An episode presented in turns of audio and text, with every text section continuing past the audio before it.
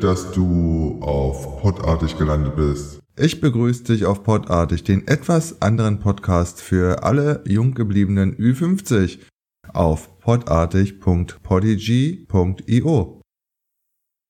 Auf Podartig geht es mal bösartig, selten abartig, aber meistens eigenartig und fast immer einzigartig ab.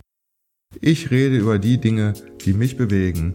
Dazu gehört unter anderem meine Heimatstadt Berlin, Reisen, Sport, Politik und Lifestyle.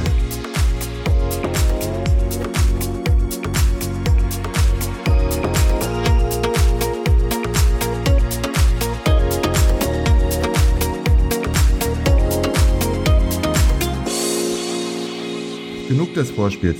Jetzt gehen wir mal in die Vollen. Viel Spaß bei der Episode wünscht dir Stefan. Darf es ein wenig mehr Sonne sein? Das ist heute die Frage. Die Tage werden wieder länger und jeder, der gern draußen unterwegs ist, freut sich im Januar, Februar über jeden Sonnenstrahl. Wenn man jetzt über einen Markt schlendert, dann sieht man fast eine freundliche Person, die der Sonne entgegenstrahlen. Wir sind dann einfach auf Sonnenstrahlen besser gelaunt, weil niemand auf Grau in Grau steht. Die Sonnenstrahlung ist eine der Grundvoraussetzungen für die Entwicklung des Lebens auf der Erde. Die Energie für die Sonnenstrahlung bezieht die Sonne aus der Fusion von Wasserstoff und Helium.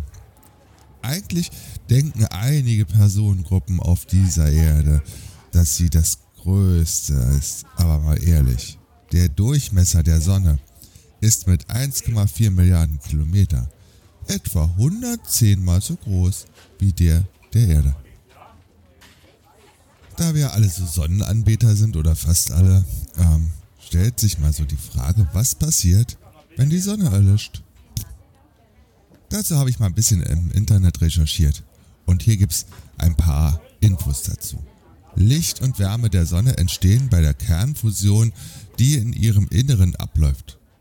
Vereinfacht gesprochen werden Wasserstoffatome und Heliumatome verschmolzen und dabei riesige Menge von Wärme und Energie freigesetzt. Dass der ganze Sonnenball dabei nicht auseinanderfliegt, liegt am Gleichgewicht der Kräfte. Die nach außen gerichtete Kraft der Sonnenstrahlung hält sich mit der nach innen gerichteten Massenanziehung die Waage. Die Kernfusion und damit auch die Sonne sind dabei stabil. Dies ändert sich dramatisch, wenn eines in menschlichen Dimensionen sehr fernen Tages der Wasserstoff im Inneren der Sonne zu Neige geht und die Strahlung der Sonne nachlässt. Oh oh. Wenn die Sonne erlischt, wird das Problem für Lebewesen, zumindest auf der Erde, also nicht darin bestehen, dass kein Licht und keine Wärme mehr zur Verfügung stehen. Schon viel früher wird sich die Sonne über die inneren Planeten hinweg ausdehnen und die Temperaturen dort so sehr erhöhen, dass ein Leben unmöglich sein wird, bis der Anfang vom Ende der Sonne eintritt. Dürften noch etwa, naja, ein paar Jahre vergehen. Rund 4,5 Milliarden Jahre vergehen. Etwa so viel Zeit ist das, wie die Sonne schon relativ stabil leuchtet. Okay. Aber wenn man tatsächlich die Sonne einfach ausschalten würde, was wären dann? Wenn die Sonne verschwindet, würden wir es auf der Erde zunächst einmal acht Minuten später mitbekommen, da die Sonnenstrahlen diese Zeit benötigen, um zu uns auf die Erde zu gelangen. Spinnt man diesen Gedankenexperiment jetzt weiter, gäbe es auch ziemlich rasch kein Sonnensystem mehr, sondern wir würden mit unserer Erde frei im All herumtrudeln. Die Menschheit würde dieses Szenario tatsächlich überleben können, zumindest was den Sauerstoff angeht. Er würde noch für einige tausend Jahre reichen.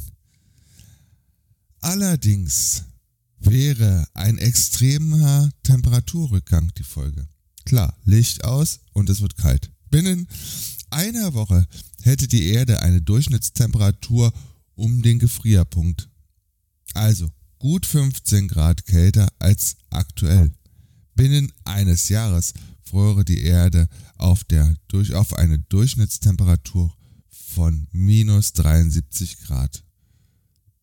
Alle Niederschläge würden als Schnee fallen. Dabei frieren auch die Ozeane rasch zu. Nur in sehr großer Meerestiefe wäre noch Wasser vorhanden, in dem noch Organismen leben würden. Wir Menschen hätten es da schon deutlich schwerer. Auf der Oberfläche könnten wir nicht mal mehr existieren. Nach zehn Jahren wäre unser Planet auf eine Temperatur von minus 220 Grad abgekühlt.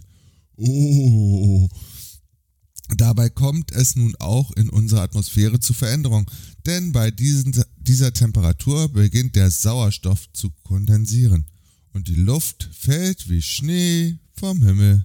Also können wir uns glücklich schätzen, dass die Sonne uns ein Leben auf diesem Planeten ermöglicht. Nach einer kurzen Pause geht es weiter.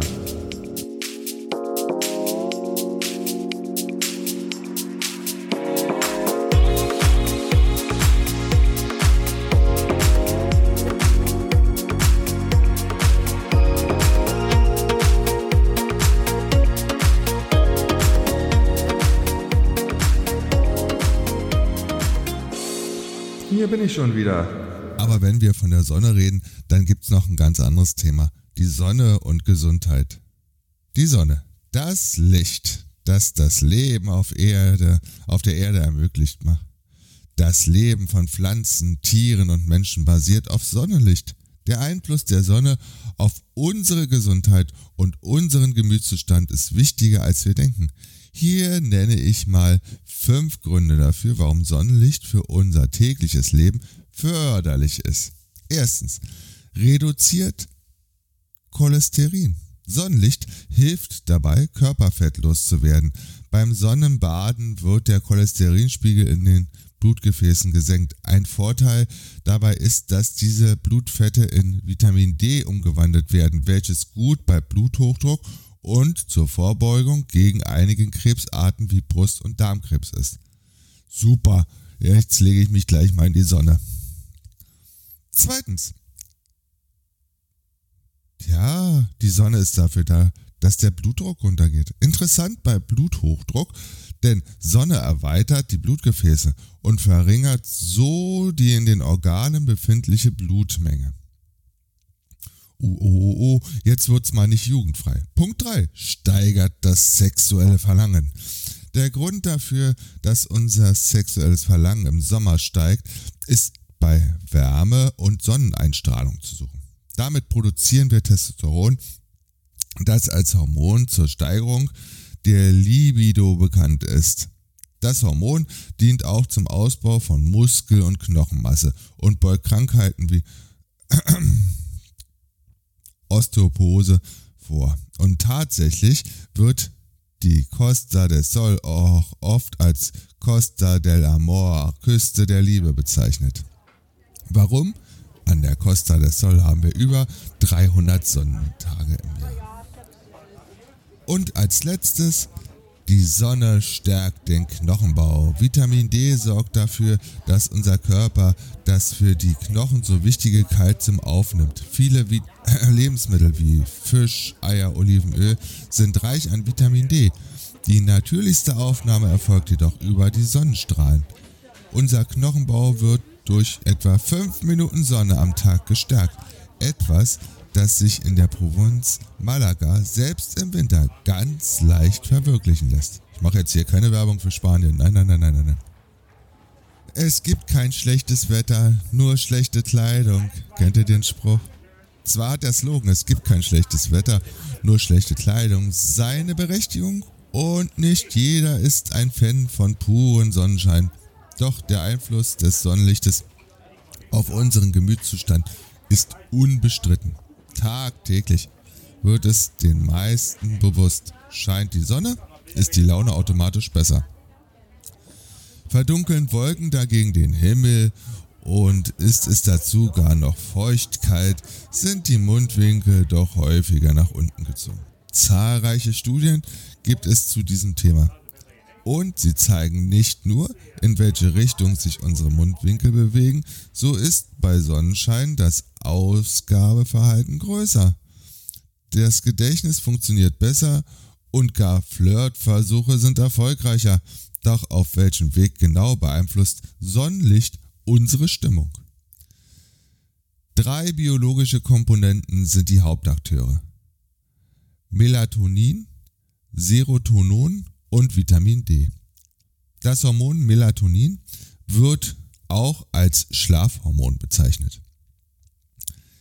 Die Zwirbeldrüse produziert es automatisch über Nacht bei Dunkelheit und erst am Morgen mit zunehmender Helligkeit wird die Bildung gehemmt und die Müdigkeit nimmt ab. Sind die Nächte im Winter also länger, bleibt auch der Melatoninspiegel tagsüber erhöht. Das Hormon Serotonin ist auch als Glückshormon bekannt und gehört zur Gruppe der Endorphine. Es steigert das allgemeine Wohlbefinden, reguliert den Zuckerstoffwechsel und vertreibt Ängste und Depressionen. Sonnenlicht fördert dessen Produktion.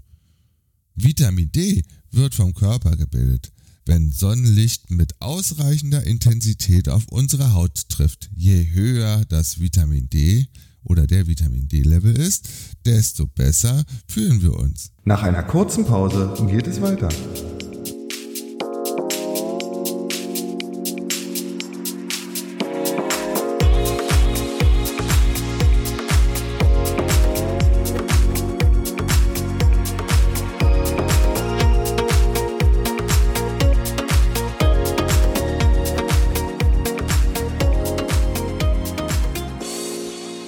Schon wieder. Apropos Sommer und Winter und da kommt noch was. Urlaub. Schon geplant? Nein. Dann gibt es jetzt die 10 Orte, wo die Sonne satt vorhanden ist. Platz 1 der Sonnenstädte. Arizona. Die Stadt Yuma im US-amerikanischen Bundesstaat Arizona ist der unangefochtene Spitzenreiter, wenn es darum geht, wo auf der Welt die Sonne am häufigsten scheint. Dort sind es sage und schreibe zwischen 10 und 11 Stunden am Tag und das 365 Tage im Jahr. Jeden Tag Sonne pur. Was für uns unfassbar klingt, ist in Arizona ganz normal, denn auch der Rest des Bundesstaats folgt Yuma auf dem Fuße. Somit hat Arizona sich definitiv den ersten Platz im Ranking der sonnigsten Orte der Welt verdient. Aber stopp, bevor man gleich ins Flugzeug springt, solltet ihr aber noch eines wissen, dass die Temperaturen dort auch gerne mal bei mehr als 40 Grad liegen. Also entspannt in der Sonne liegen ist bei diesem Klima eher nicht angesagt. Auf Platz 2 liegt Katar. Den zweiten Platz im Ranking nimmt mit über 3400 Sonnenstunden im Jahr das Land Katar ein. Das sind im Jahresdurchschnittlich mehr als 9 Stunden pro Tag. Im Sommer habt ihr es dabei mit ähnlichen hohen Temperaturen wie in Arizona zu tun, während das Klima im Winter deutlich angenehmer ist. Platz 3 auf den Top 10 ist die Insel oder der Stadt, der Staat Zypern. Der dritte Platz bringt uns erstmals nach Europa, genauer gesagt nach Zypern.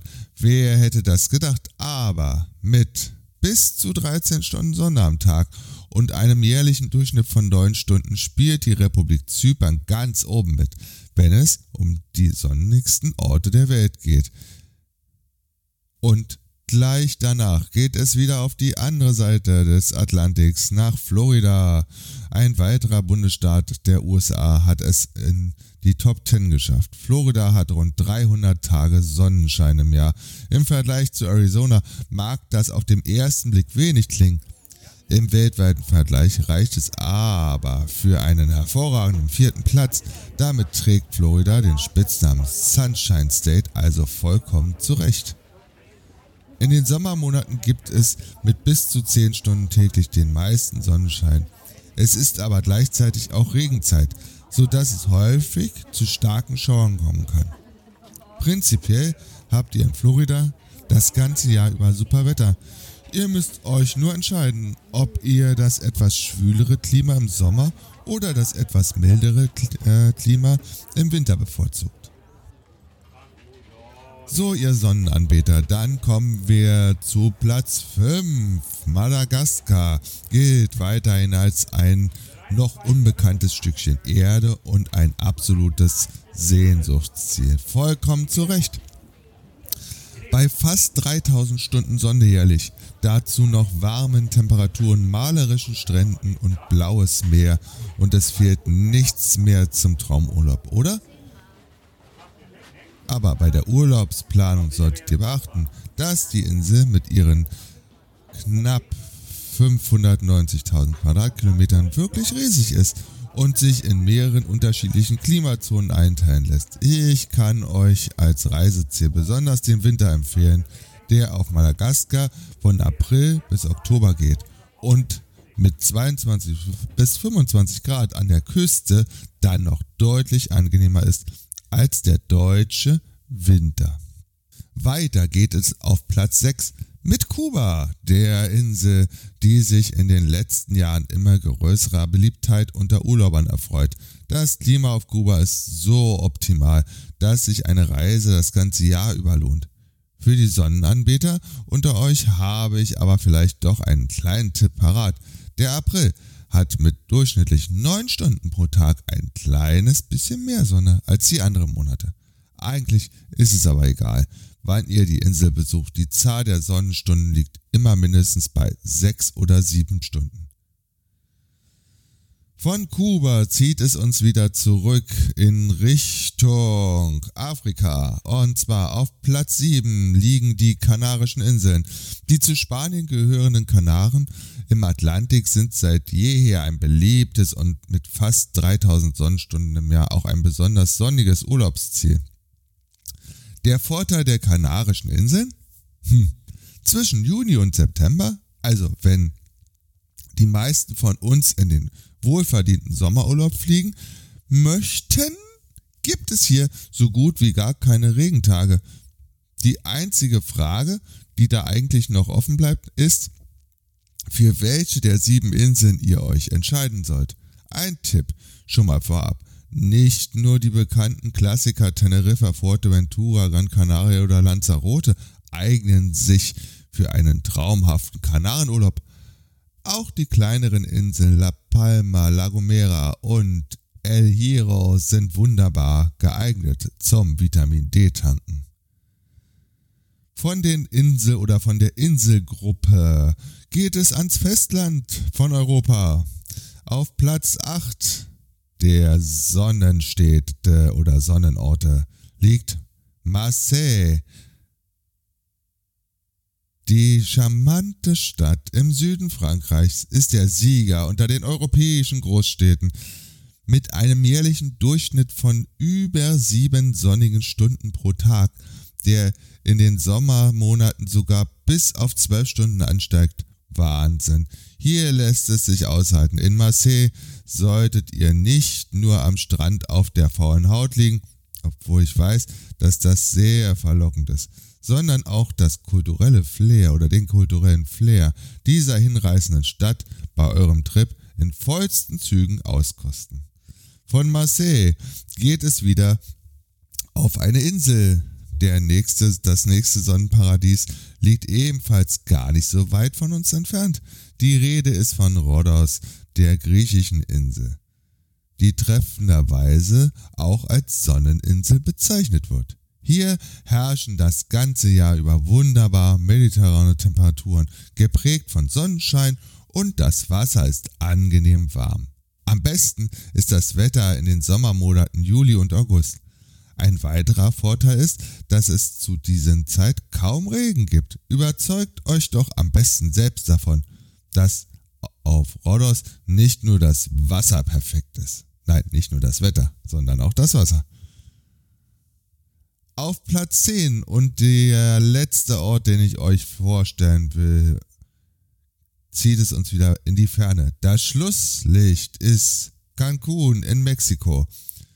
Muss sich beim besten Willen nicht hinter den anderen Destinationen verstecken. Mit rund 300 Tagen Sonne im Jahr zählt es immer noch zu den 10 sonnigsten Reiseziele der Welt.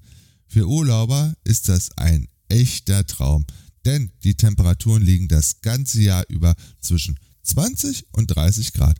Sonnenscheingarantie inklusive. Wahnsinn.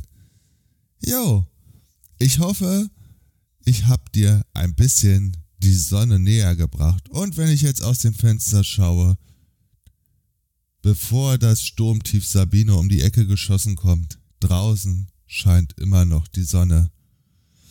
Es grüßt dich aus dem sonnigen Berlin. Stefan, tschüss. Cool, dass du bis zum Ende dabei geblieben bist. Ich hoffe, dir hat diese Episode gefallen. Und natürlich freue ich mich über dein Feedback, deine Kritik und deine Anregungen auf podartig.polyg.io. Podartig findest du auf Spotify, Deezer, YouTube, podcast.de, Google Podcast und Apple Podcast.